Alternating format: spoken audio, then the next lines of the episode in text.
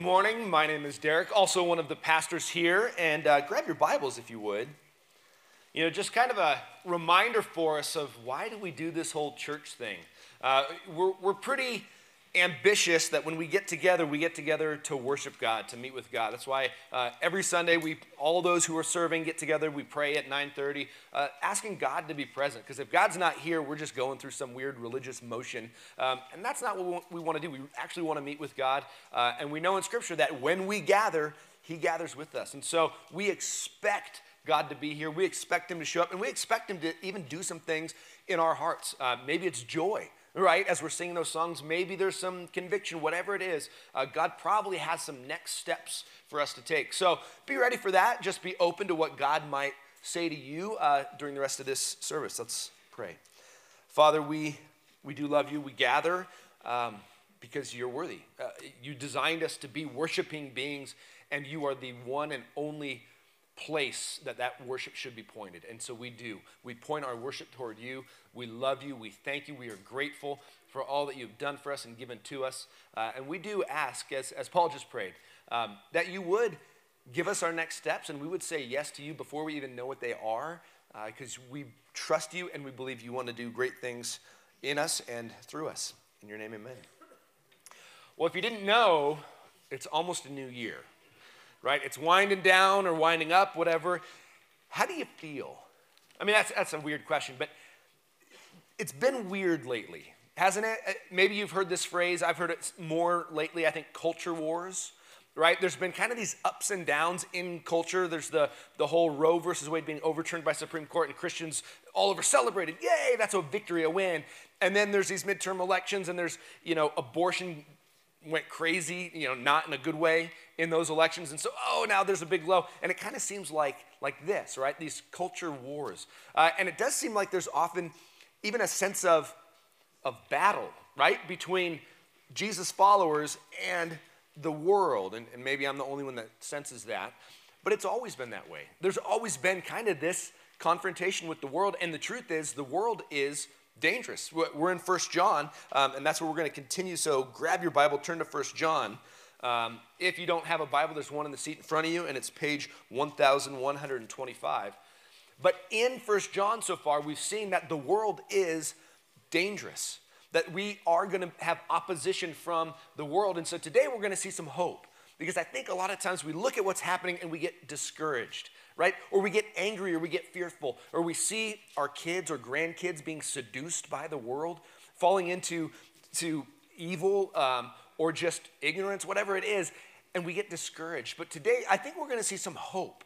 We're to see uh, the Apostle John writing to encourage God's people of how to have victory right? How can we have victory in this world where the world is coming against us? The world is trying to pull us astray how can we win?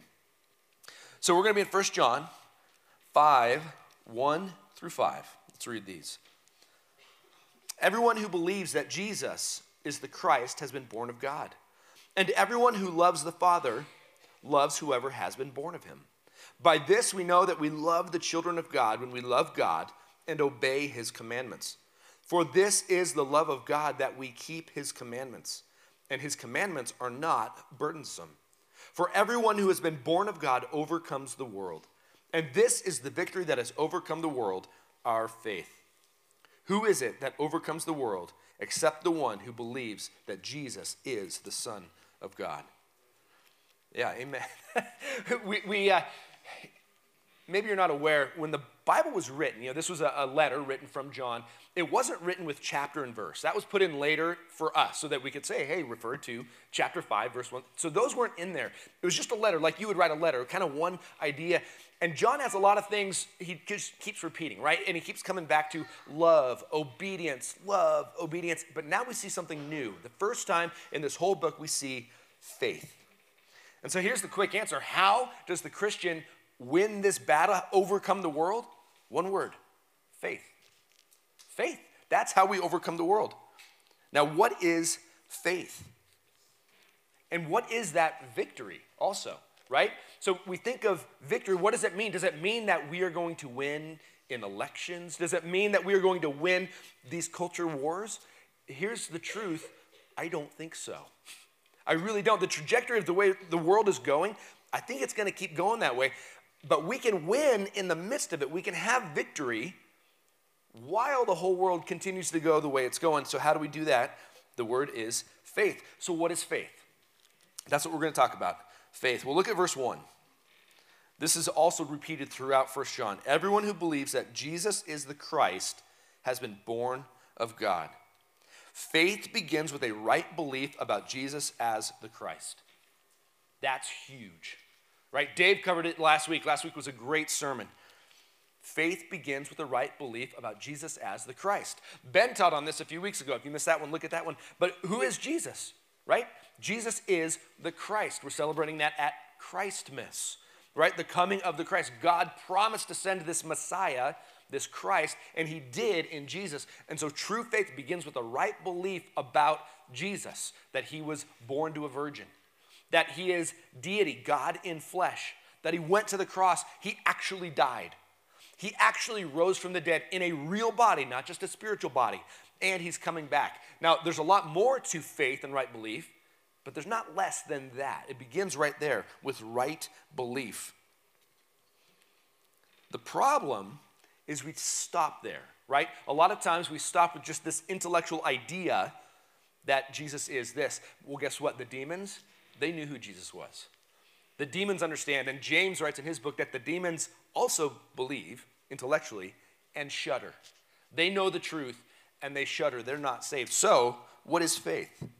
Well, our faith is not authentic until it moves from the mind into the heart, and our confidence is in Jesus as the Christ. So, there's a switch from believing about Jesus to believing in Jesus. That's different. Do you believe in Jesus as the Christ? That's faith. Now, the word I like in that definition there is confidence. Faith is confidence. Faith isn't just an idea, faith is confidence in something, right? I, I mean, you all have heard the illustration. You're sitting in the chair because you're confident it's going to hold you. That's, that's faith. Faith is confidence in something, and our confidence is in Jesus as the Christ. Now, another question who is going to experience this victory? Right? We see here that we overcome the world through our faith. Who? Here's the bad news it's not everybody right? It, it's not going to end well for everybody on earth. It's only those who are sons or daughters of the king. Look back at verse 1. Everyone who believes that Jesus is the Christ has been born of God. And he keeps repeating that through these verses, and he's already been repeating that before that the person who believes that Jesus is Lord, has surrendered to him, is born again a new life, a new heart, right? Their heart of stone is taken out, a heart of flesh put in. They're given the Holy Spirit. They're born again as a son or daughter of the King. That's who has this victory, is a son or a daughter of the King. And the victory is ultimately eternal. I mean, that's the great victory. Is Jesus is coming back, and when he comes, he's going to judge sin and he's going to give rewards to the believers. And then we will receive our new bodies and enter the eternal kingdom. It's going to be great. That is the ultimate victory. And a lot of times I think we can endure here just looking at that, but there is a victory, and the victory I think he's talking about here is now. How can we have victory here and now, and what does that look like? Well, for the believer, the one who is born again, there's kind of three things we see here wrapped together, right? Obedience, love, and faith. And if you try and remove them, you're going to miss it. It all kind of goes together. Last week, Dave went through uh, the last chapter, and it was all about love, right? And he got very blunt. If you say you love God, but you hate your brother, you're a liar.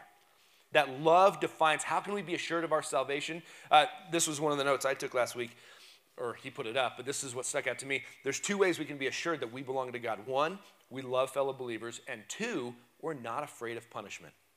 That one was kind of big. That one stuck out to me. Do we fear punishment? Do we fear what's going to come? Because love, true love with God, casts out fear. We, we know we won't be judged because Jesus already was judged on the cross. He took our payment. So we're free not to wallow in guilt and fear, but we're free to trust that God is going to take us to Him without judgment in the end. So, love, faith, and obedience. So, here's your second note true faith includes a love for God and a lifestyle of obedience to God. So you see, again, faith is not just an idea, faith is a verb. Faith is obedience. What is the goal when we get together, why do we do sermons? Right? Preaching like this has been something that has been central to the church since the very beginning. Why do we do this? Why do we get together in groups? Why do we have youth group? Why do we do all these things to try and learn more and build? One goal. 1 Timothy 1 5 says, The goal of our instruction is the love that comes from a pure heart, a clear conscience, and a sincere faith. The goal is love. You ever met a grumpy, mean Christian? That doesn't really make sense, right? We should be growing in knowledge. We want to learn, but we should be growing in love, which expresses itself, again, a verb with one another. And these pass- this passage we're looking here seems to be kind of the application of what came before, right? Love one another, love one another. How? These verses show us how to love one another, because that is the ultimate goal. And even in 1 Timothy 1 5, where it says the goal is love, but it's love from a sincere faith. So again, we come back to that idea of faith. What is faith? Again, faith is confidence, confidence in God. Have you ever met someone who said, You know, I tried the Christian thing and it didn't work for me? Right? I did that. I went to church for a while. It just didn't, it wasn't my thing. And so now I'm going to try this or this. You know, the person that jumps around. That's not real faith. And of course, Christianity isn't going to work for you if you're just trying it out. Because faith, true faith, is based on the truth that Jesus is the Christ. It's not just a self help religion, it's actually true. So that's why faith is based on the truth of Jesus being the Christ, and not something you just try out. But here's something central to this whole idea of the victory victory is a different metric in Christ. So, why does it not work for the person who says, you know, I tried out the Christian, Christian thing and it didn't work?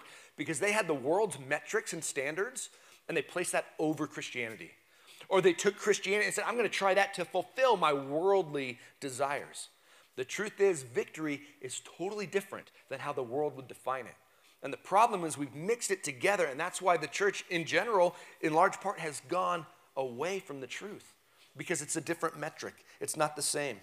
The way, verse 4, the way we have victory over the world is through faith in Jesus, not through conforming to the world's standards and expectations. Verse 4 For everyone who has been born of God overcomes the world.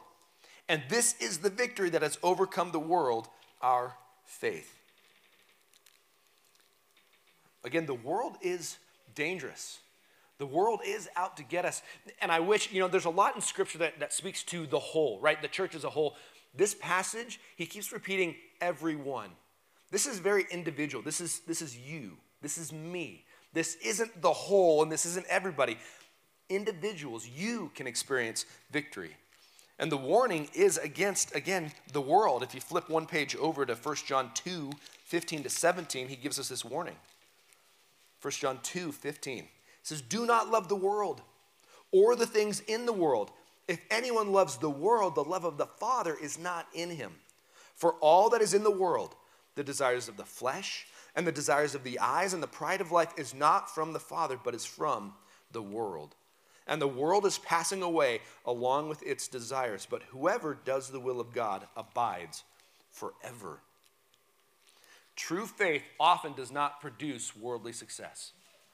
Look through history, look through scripture, even look at your own life. Does true faith produce worldly success? Often it does not. We have faith because the gospel is true, but not always pragmatic right? It doesn't always work in life for those reasons, but it's true. And we have the eternal goal, right? That's where it does come down to. The victory is eternal. Have you ever heard this? I just just believe. Blind faith, right? What is blind faith? Uh, I was speaking to a, a, a, lady who had been a Christian basically her whole life. Um, she was older, this was many years ago, and, and I asked, Why do you believe what you believe? I just do said, okay, but, but why? Why the gospel? Why Jesus Christ? Why the Bible instead of Islam? I just believe. I'm like, that's not very good. I mean, why do we, a blind faith isn't just, just believe because I told you. There is really good reason to believe in Scripture. There was a, a book I read, I think in, in college or just out, uh, that talked about this idea, and the, the author was a Christian, um, and he was writing, there's r- such good reason to believe the Bible and that Jesus and all that. He says, if the evidence comes out that it's not, then wisdom would be we adjust, we go. But that's not going to happen because it is true, and there's plenty of evidence. Uh, we have a couple books out there The Case for Faith, The Case for Christ. Uh, the idea, apologetics, maybe you've heard of that. Apologetics is, is defending the faith. But again, it's not a blind faith, it's based on what's true. Even science, you know, the more science progresses, if it's looked at accurately, it confirms creation the way God did it. It confirms that God exists, all those things. And so faith is not so much believing despite evidence, but obeying despite consequences. How do you have victory? This is the big idea today, right there. How can we overcome the world? What is faith? Faith is not just this blind, right? Right? Just believing, even though it doesn't seem like it's true.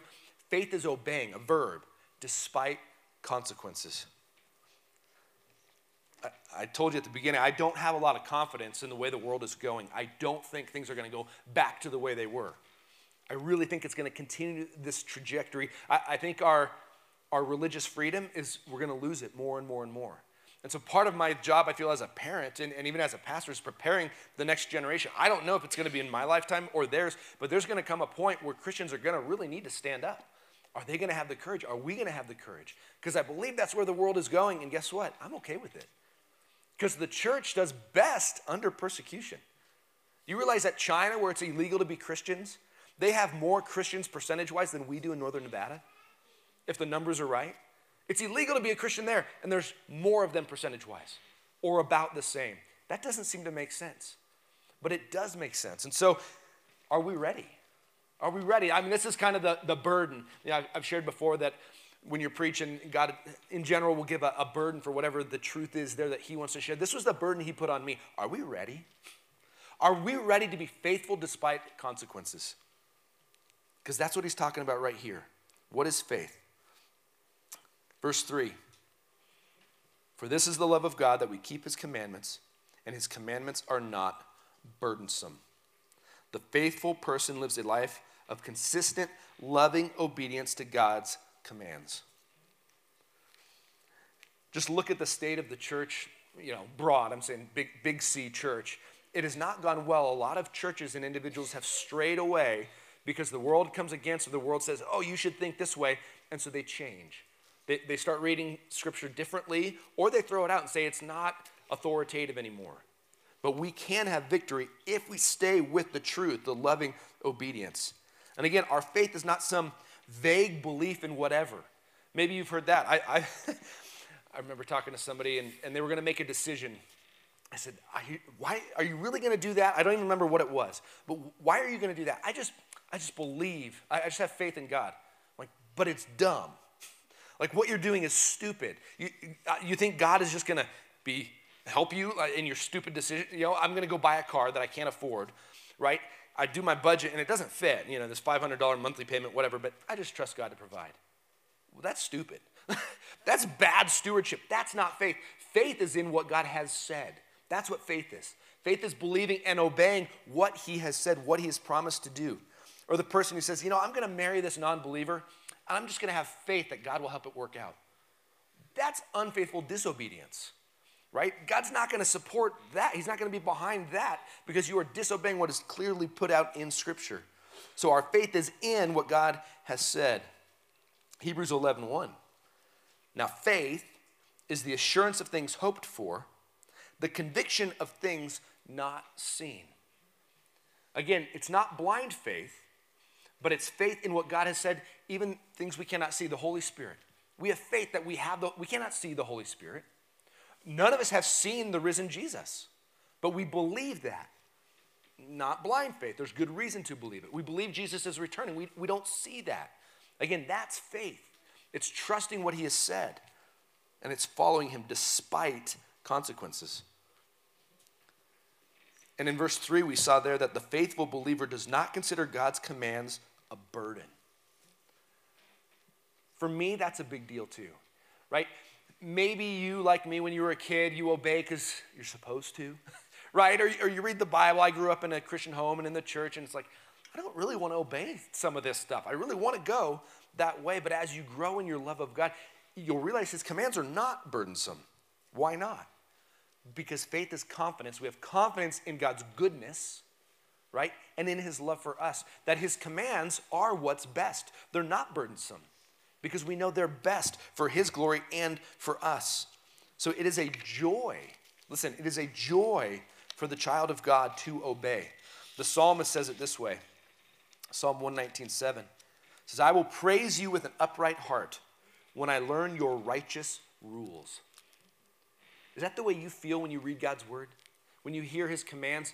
I want to learn them. I want to, or do you, I don't really want to learn anymore. I'd rather be ignorant so I can do the things that I want to do. No, it's a joy to get in and to learn and to go his way. So, what does that look like in real life? Right? What does this victory look like? You're slandered somebody's talking about at work, it's online, whatever, you want to get back, right? Well, God's word says, Vengeance is mine, says the Lord. So we trust that. I don't have to get them back. I don't have to hop online and spew anything. I can trust that God sees, and if there's something He needs to do, He'll do it. Vengeance is mine, says the Lord. Maybe you're struggling financially and you have an opportunity to cut some corners. Uh, you have an opportunity to, to get money illegally or unethically, whatever it is. Well, what does God's word say? Ephesians 4:28. Let the thief no longer steal, but rather let him labor, doing honest work with his own hands, so that he may have something to share with anyone in need. So we're free to trust God to provide, work hard, and give. There's freedom, and that's a joy. Again, the world's ways are different. The world's victory is not our victory. Remember the uh, disciples in Acts? This was after Jesus died, rose from the dead, ascended into heaven. They were out preaching, they were arrested. They're, they're told, do not preach the name of Jesus anymore. And they're like, yeah, sorry. we're going to obey God rather than you. So they beat them and they set them loose and they leave rejoicing. Rejoicing that they were counted worthy to suffer for the name of Christ. You see, our measures are different. That was success. Getting beaten for Christ was success. That's different. That was victory. Victory wasn't winning over the world, but victory was remaining faithful in the midst of the world. I spoke to a young person recently who, who had the experience, maybe some of us had, of uh, you know, being called a Jesus freak. Oh, you're just one of those Jesus freaks, and, and you know, friends coming against, oh, everything, you, you actually believe in Jesus, and all you talk about it, blah, you know, and it's like, oh, that, that hurts. But for me, when I heard it, I'm like, high five. That's victory. Yeah, the world is going to come against you if you're actually going to look like a Christian. Victory, you're doing it right. We can expect that. It doesn't feel like victory, but that's victory. Again, faith is not so much believing despite evidence, but obeying despite consequences. Obeying despite consequences. Do you trust Jesus enough to obey no matter what happens? Will you obey and get fired? Uh, that's happening right now. I think it's going to get worse. Will you choose God and obey and get fired? Will you choose to obey what he says sexually in Scripture and remain single? And trust God's enough and he'll provide. That's faith. As we look here in these verses, he begins and he ends with the same idea. Verse 1 Everyone who believes that Jesus is the Christ has been born of God. And then verse 5 who is it that overcomes the world except the one who believes that Jesus is the Son of God? It boils down to that one idea. We believe in Jesus. We believe not just about Jesus, we believe in Jesus. Jesus is the Messiah. He is the Son of God. He did come, He did die. Forgiveness is completely available to anybody in Him. We will not be judged. And He's returning, and it's going to be great. That's where our faith is. And we can experience that victory every day. Again, culture wars, I don't think we're going to win, but we can win. Uh, we can be victorious as we're obedient despite the consequences because we love Jesus. Again, you look at here, it's all wrapped together love, obedience, faith. And this seems to be the application here of what was coming before love one another. How do you love one another? You obey Jesus' commands. That, that's weird a little bit. So, how, how's the proof that I know I love you, a fellow child I obey God?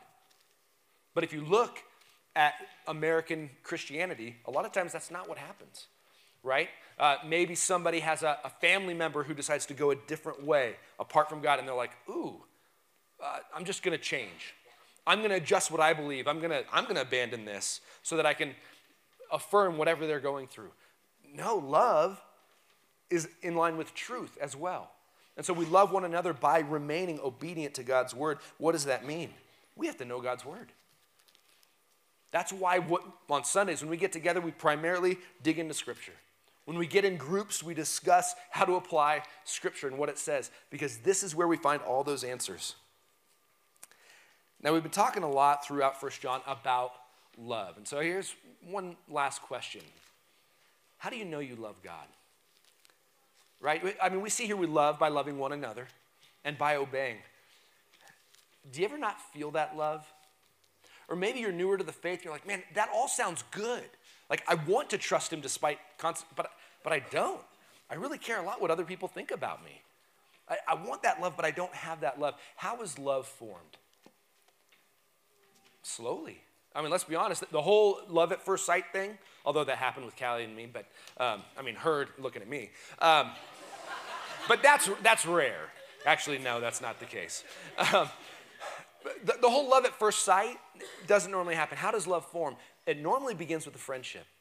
You know, I know for Callie and I, that's we were friends. We loved hanging out, you know, talking, and then love formed. So if you don't feel that love for God, where do you start? Let me encourage you start with a friendship with Jesus. Start there, right? A lot of times we read scripture and we're like, oh, I want to arrive, I want to be there. But love, I think we can call this maturing love right? It's a journey, not a destination. And so we're, we're hopefully always growing, but how do we grow? You, you know, we look at this, we're like, oh, I'm not there yet. Guess what? None of us are. And that's okay. How do we move forward in this maturing love? Build a friendship with Jesus. How do you build any friendship? Time, right? Time together, communication. That includes scripture, prayer, getting together with God's people like we're doing here, getting together in groups. That's how it's formed. You know, I think maybe you are like me, and sometimes in your life you're like, I don't really feel the way I want to feel, but I know what's true. And I feel like that man who uh, was speaking to Jesus said, I, I believe, help my unbelief, right? I want to love God more. I, I want, you know, I want to want it, even in those times where I don't feel like I want it. Where does it start? Build a friendship. Spend time in God's word, time with God's people, and time in prayer. Because our faith is in Jesus, the Son of God and our loving Savior, because that's true. Again, our faith is based on something that's true. And God is good enough. God loves us, and we can trust Him. Let's pray. Lord Jesus, uh, I do thank you for this passage. God, I, I thank you for your description of faith. God, that faith is, is a verb. Faith means we trust you. Uh, it means we're confident that what you say is true and that you'll do all the things that you promised. And we, we believe that. Jesus, we believe you're going to come back. We believe that there will be rewards, although we don't know exactly what those will be. We believe that you will go through this life with us. And as things get rough and there will be real consequences for our faith, that we can trust you. We'll go through those with us. You will provide. You will comfort. You will encourage. God, we don't have to live in fear. We don't have to live in anger or worry or anxiety, but we can trust you because you are trustworthy. God, we love you. We ask you to continue as we move into communion, move into to more worship, stir our hearts of gratefulness to you. Take away our fears and replace them with confidence. In your name. Amen. We're going to move to our response time.